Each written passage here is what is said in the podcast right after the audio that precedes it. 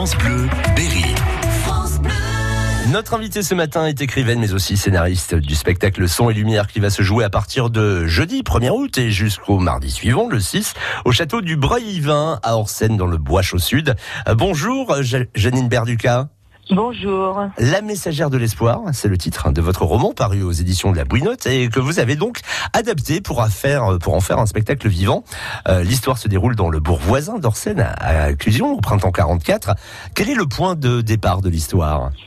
Eh bien, le point de départ, c'est que tous les deux ans, nous faisons un son et lumière à Orsène, l'association Théâtre au Château, et puis à chaque fois, on adapte un de mes livres. Et puis, il y a deux ans, quand on y est terminé, ben, j'ai cherché une période. Et puis moi, j'ai immédiatement pensé à l'été 44, parce que dans la région, il y a eu, enfin, il y a eu des événements qui m'intéressaient. Mhm. Les Allemands qui étaient, euh, qui occupaient le barrage, il y en avait 200. Le maquis de Dampierre. Le barrage des Glusons, ouais. Le barrage des Glusons, bien sûr. Le maquis de Dampierre euh, sur la commune de Gargilès qui a été décimé par les Allemands. Et puis, euh, des Américains qui ont été parachutés à Mouet, euh, pas très loin des Guzons. Mhm. Donc ça, ça me faisait une toile de fond. Et à partir de là, eh bien, j'ai construit une histoire, j'ai écrit mon roman, et puis ben, je l'ai adapté pour le, pour le théâtre. Alors qui est Marie, euh, je crois, le personnage central de, de l'intrigue oui. oui. Alors Marie, ben, c'est une jeune fille du bourg qui, comme beaucoup en 44, en a assez un petit peu de l'occupation allemande mmh. et qui décide de, ben, de, de, rejoindre un petit peu le maquis d'Ampierre pour les aider. Donc elle est la messagère, c'est elle qui porte les messages euh, que l'instituteur fait partie du, du, maquis mmh. et l'instituteur lui donne des messages qu'elle emmène au maquisard. Et bien sûr, il y a une histoire d'amour, elle va rencontrer un, un russe, euh, bon, etc. Et il y a tout, euh, un tas d'anecdotes. Une histoire qui met donc euh, aussi en scène hein, une femme, on le comprendra courageuse, déterminée, et qui fait peut-être écho aussi 75 ans après à l'actualité d'aujourd'hui oui, alors là, c'est de la coïncidence parce qu'il y a deux ans, quand j'ai lancé le projet, je n'avais pas du tout pensé que c'était 75 ans. J'ai tout écrit et arrivé euh, au, mois de juin, quand ils ont commémoré en Normandie, ah, je me suis dit, c'est bien, alors, c'est donc dans le magnifique cadre du château du Breuil-Vin que va être joué euh, votre spectacle. Pas moins de 70 acteurs, figurants, 16 enfants qui vont donner vie à ce que vous aviez à l'origine donc couché sur papier. Comment avez-vous travaillé cette adaptation de votre roman en spectacle pouvant être interprété par autant de monde eh bien, disons que c'est une écriture différente. Dans le roman, euh, on a des pages de description qui permettent au, au lecteur de comprendre. Dans hmm. un scénario, tout passe par le dialogue. Donc, parfois, on prend, par exemple, je pense, il y a un endroit où ils écoutent Radio Londres. Dans mon livre, c'est quatre lignes. Hmm. Et ça fait une scène dans, dans le spectacle. On essaie de mettre en évidence aussi bah, des, des, beaux passages du livre de façon à ce que ça soit très visuel pour, hmm.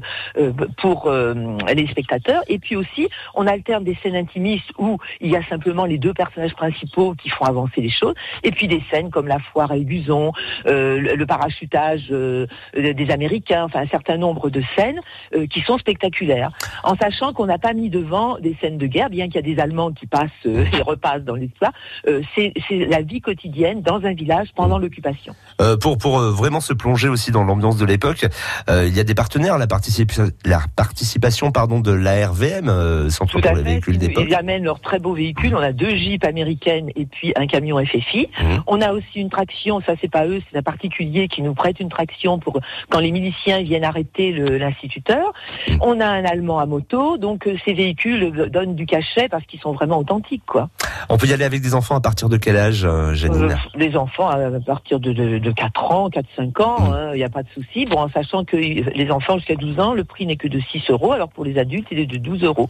Et cette année, nous avons des sièges coques, parce que jusque-là, c'était les gradins en banc qui sont pas trop mmh. confortables. Et là, ce sont des sièges individuels. Ça sera bien ainsi. Renseignements et réservations à l'Office du tourisme d'Aigurande ainsi qu'à celui d'Aiguillon. Vous avez la possibilité aussi de vous restaurer sur place avant le spectacle, si vous réservez. 44, un spectacle donc son et lumière au château du Breuil-Vin à Orsène du 1er au 6 août.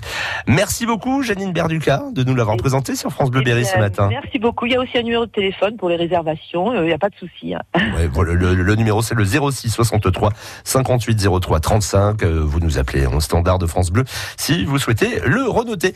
À très bientôt, Janine. Merci beaucoup. Au revoir. Au revoir. Et après.